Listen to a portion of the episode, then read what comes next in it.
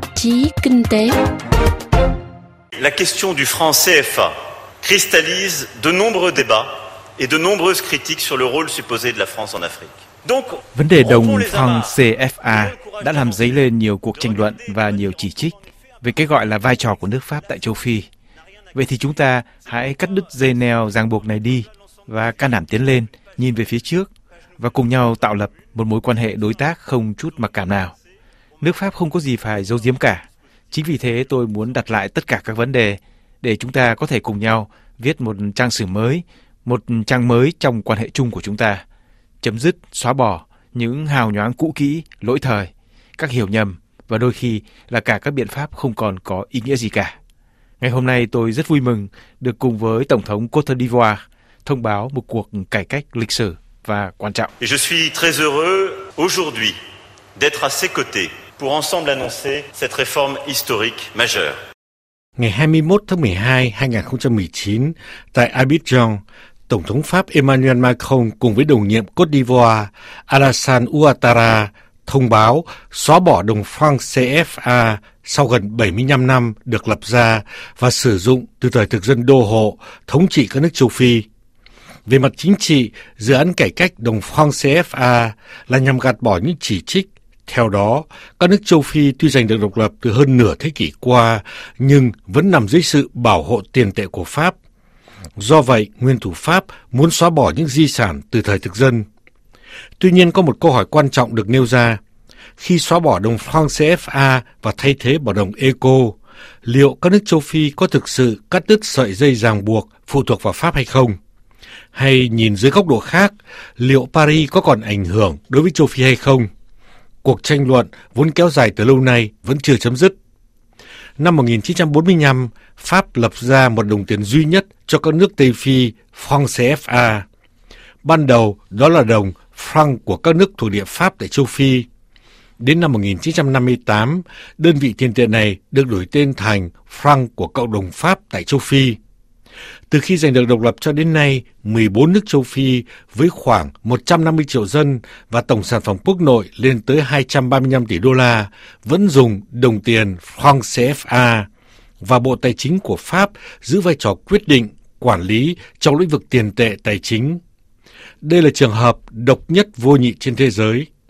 Cụ thể, kho bạc, tức Ngân hàng Trung ương Pháp và chính quyền Pháp định ra tỷ giá hối đoái cố định cho đồng franc CFA so với đồng euro. Chính vì tỷ giá hối đoái này mà các nước châu Phi phải đặt 50% tổng dự trữ ngoại tệ của mình trong kho bạc Pháp và việc điều chỉnh khối lượng dự trữ ngoại tệ này được thực hiện qua một tài khoản giao dịch tại Ngân hàng Trung ương Pháp. Đồng franc CFA được thiết kế và in ấn tại Pháp. Chính quyền Pháp có đại diện trong tất cả các định chế ra quyết định của hệ thống đồng franc CFA. Nhóm 14 nước châu Phi này chia thành hai cộng đồng tiền tệ tài chính riêng biệt. Thứ nhất là Liên hiệp Kinh tế Tiền tệ Tây Phi UEMOA với đồng franc cộng đồng tài chính châu Phi mã số XOF bao gồm 8 quốc gia là Benin, Burkina Faso, Côte d'Ivoire, Guinea-Bissau, Mali, Niger, Senegal và Togo. Thứ hai là cộng đồng kinh tế tiền tệ Trung Phi CMAC với đồng phăng hợp tác tài chính Trung Phi mã số XAF có 6 thành viên Trung Phi là Cameroon, Congo, Trung Phi, Gabon, Guinea Xích Đạo và Chad. Dự án cải cách đồng phăng CFA đã được thảo luận từ năm 1987 do các nước không đồng nhất về mức độ phát triển kinh tế và có những tham vọng địa chính trị khác nhau. Dự án này bước đầu chỉ liên quan đến 8 nhóm quốc gia Tây Phi thuộc UEMOA.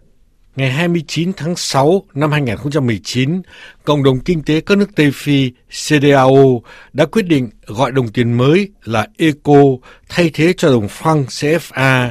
Đơn vị tiền tệ vẫn được sử dụng tại 8 trong số 15 quốc gia thành viên của CDAO.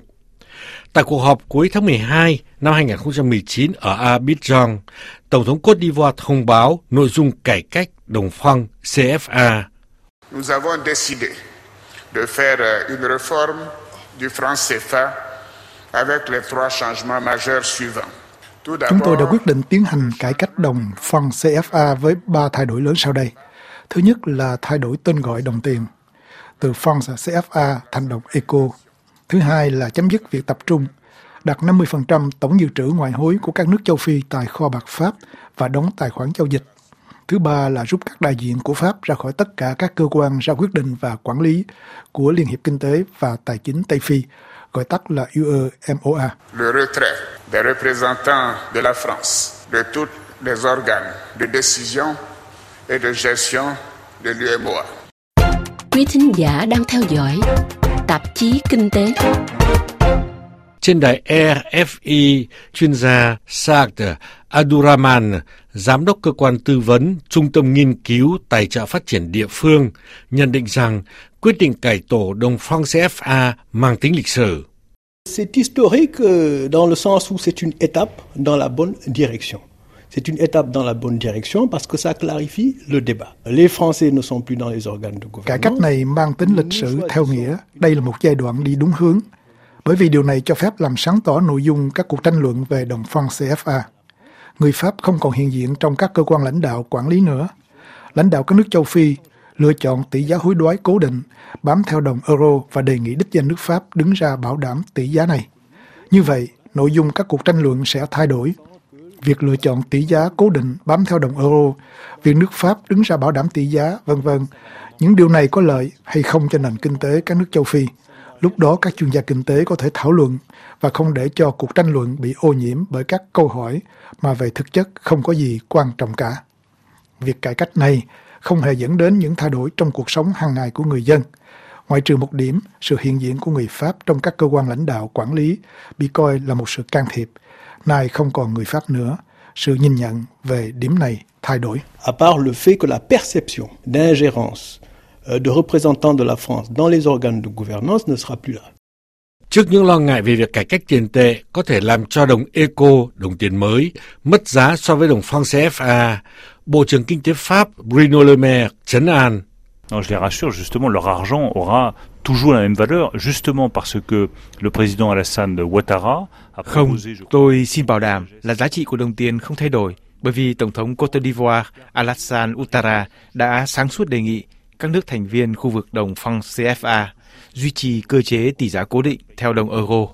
Đây là một bảo đảm rất vững chắc về giá trị tiền tệ cho những ai vẫn thường xuyên sử dụng đồng tiền franc CFA.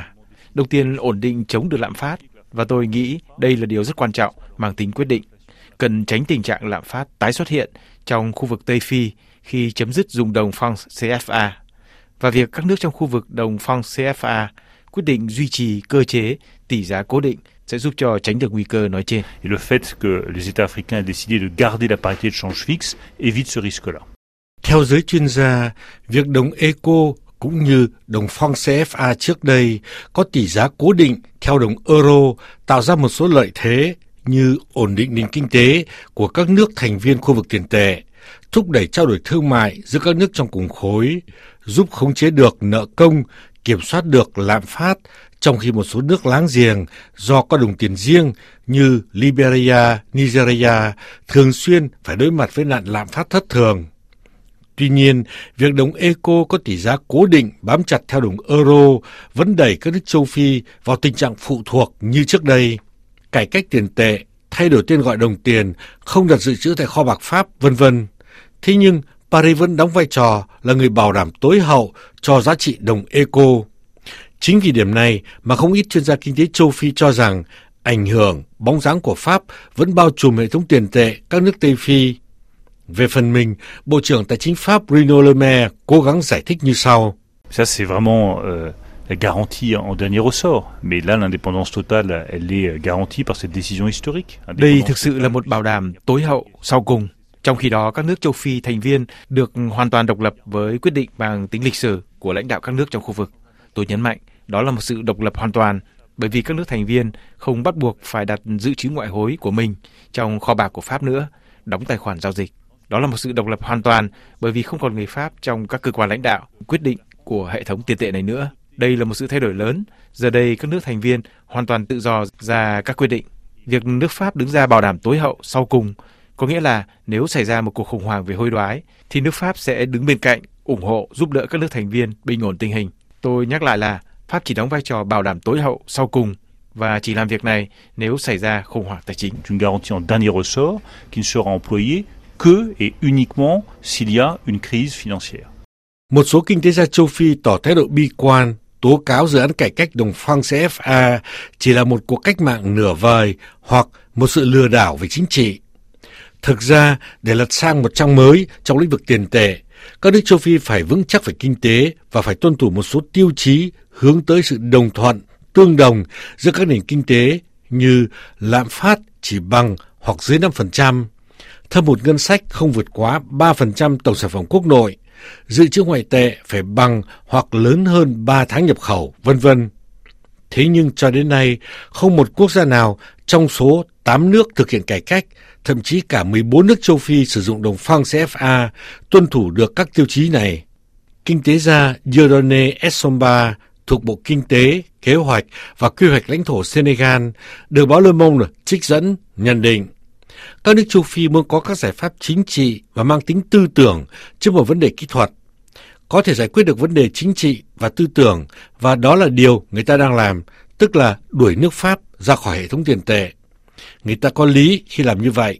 Thế nhưng điều này không giúp giải quyết được vấn đề làm sao có được một hệ thống tiền tệ phù hợp với các nền kinh tế châu Phi. Tại một quốc gia không sản xuất được gì cả thì không thể nào có được một đồng tiền độc lập